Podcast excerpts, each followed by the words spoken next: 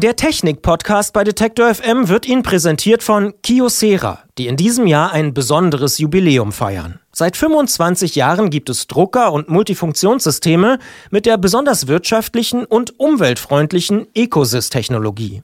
Durch ihre Keramikkomponenten sind die Produkte extrem langlebig. Das schont die Umwelt und das Portemonnaie. Für Detektor FM-Hörer gibt es anlässlich dieses Jubiläums einen 25-Euro-Gutschein beim Kauf eines Ecosys M5521 CDN oder CDW, den Sie bis Ende des Jahres ganz einfach auf der Seite dauerläufer.kiosera.de einlösen können. Kiosera-Produkte finden Sie im qualifizierten Fachhandel und in zahlreichen Online-Shops. Übrigens, auf der Webseite dauerläufer.kiosera.de finden Sie zusätzlich Gewinnspiele mit attraktiven Preisen. Fortschritt. Technik bei Detektor FM. Ich als Blumenfreundin laufe, muss ich gestehen, eigentlich bei jeder Schicht einmal durch den Sender und gucke, ob die Pflanzen hier genügend Wasser bekommen. Wenn ich nicht da bin, dann hoffe ich immer sehr, dass sich irgendjemand anderes erbarmt und sich drum kümmert. Ist nicht immer der Fall, aber eigentlich gerade deswegen wäre es doch besser, wenn sich so eine Pflanze selbst mit Wasser versorgen könnte. Ist ein bisschen schwer vorstellbar, wie so eine kleine Grünpflanze sich Richtung Wasserhahn bewegt und sich selbst gießt. Allerdings habe ich gerade meinen Kollegen Merten Waage bei mir. Der meint, das könnte irgendwie doch funktionieren. Hallo Merten. Hallo. Wie kannst du mich beruhigen, dass hier künftig die Pflanzen nicht mehr äh, sterben? Also wenn sie sich selber gießen könnten. Wie soll das gehen? In der Theorie sprechen wir hier vom Internet of Things. Bei dieser Theorie geht es vor allem darum, dass alle Geräte und Gegenstände, die wir bei uns zu Hause oder auch hier in der Redaktion kennen, miteinander über Internet bzw. Verbindungen vernetzt sind. Und die Geräte können auch selbstständig denken. Das Beispiel hier ist dann der Blumentopf. Der misst selbstständig, wie viel Wasser die Pflanze noch hat und weiß aus dem Internet, weil er ja vernetzt ist, wie viel die spezielle Pflanze denn an Wasser braucht.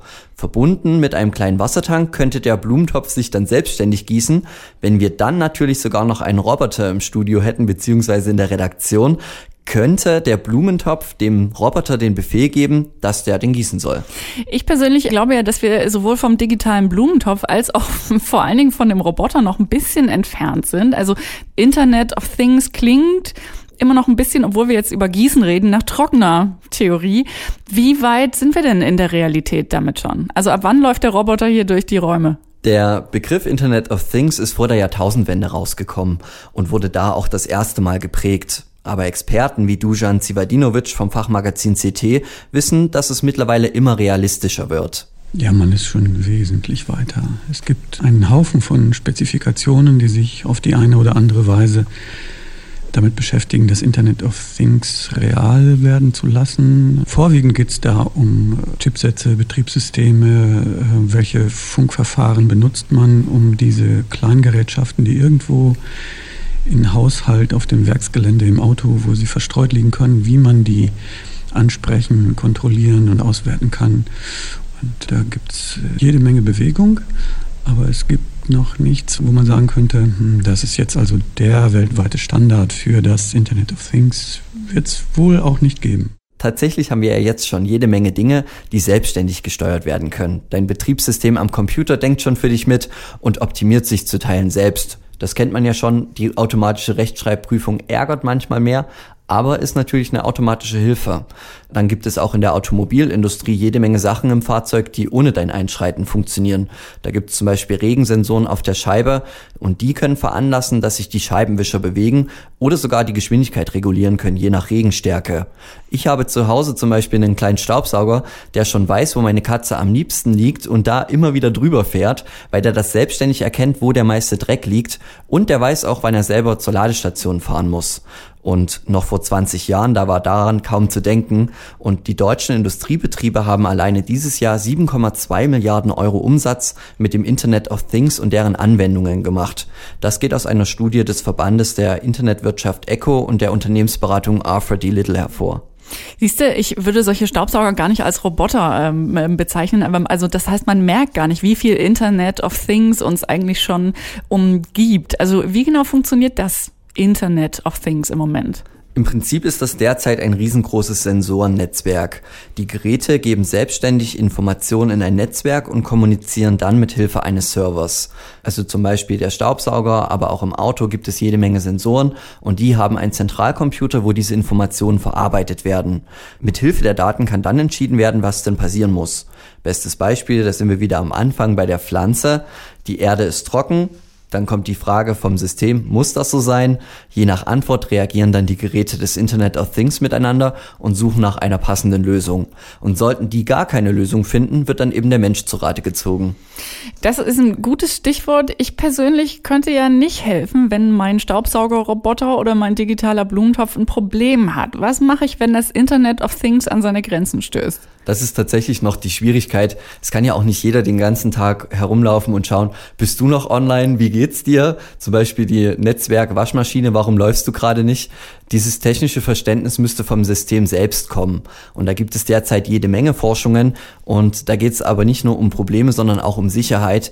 Denn die Verbindungen sollten ja am besten selbstständig reguliert werden und auch durch das System angepasst werden. Die europäische IP-Vergabestelle RIPE hat da zum Beispiel eine eigene Arbeitsgruppe aufgestellt und die Experten dort sollen Lösungen finden, wie sich das Internet of Things selbst heilen könnte. Dabei geht es vor allem erst einmal um ein riesengroßes Netzwerk aus Sensorpunkten, weil man muss das ja erstmal testen mit vielen Anwendungen, mit vielen Geräten. Aus diesem Grund wurden weltweit 10.000 Sensoren verteilt, die zu einem riesengroßen Netzwerk verknüpft wurden.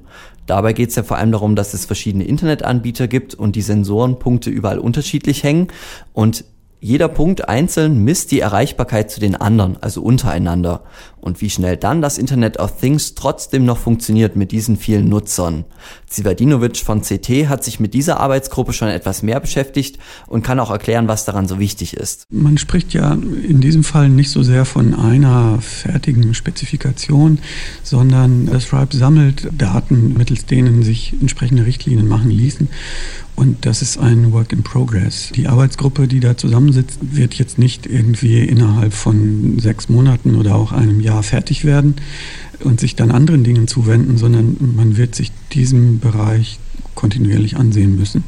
Und da mit der Entwicklung von anderen Angriffstechniken oder anderen Herausforderungen wird man da stetig Schritt halten müssen. Eine erste Fassung kann man in der, innerhalb von einigen Monaten erwarten und darauf können dann Hersteller, Ingenieure, Forscher können dann sicherlich schon mal drauf zugreifen. Haben wir diesen Weg dann erstmal geschafft, die Erkenntnisse zu halten, wie und warum das System mal gut und mal weniger gut läuft mit so vielen Anwendungen, die immer parallel laufen müssen, dann könnte es auch Lösungen geben, die dazu beitragen, dass das Internet of Things sich selbst helfen und heilen könnte. Kleine Anwendungen, die schon da nah dran kommen, sind zum Beispiel die automatische Einrichtung des WLAN-Routers oder die automatische Problemlösung, sollte das Internet mal nicht funktionieren. Das sind schon Sachen, da müssen wir zwar noch einsteigen und die App starten, den Rest macht das System aber schon von alleine.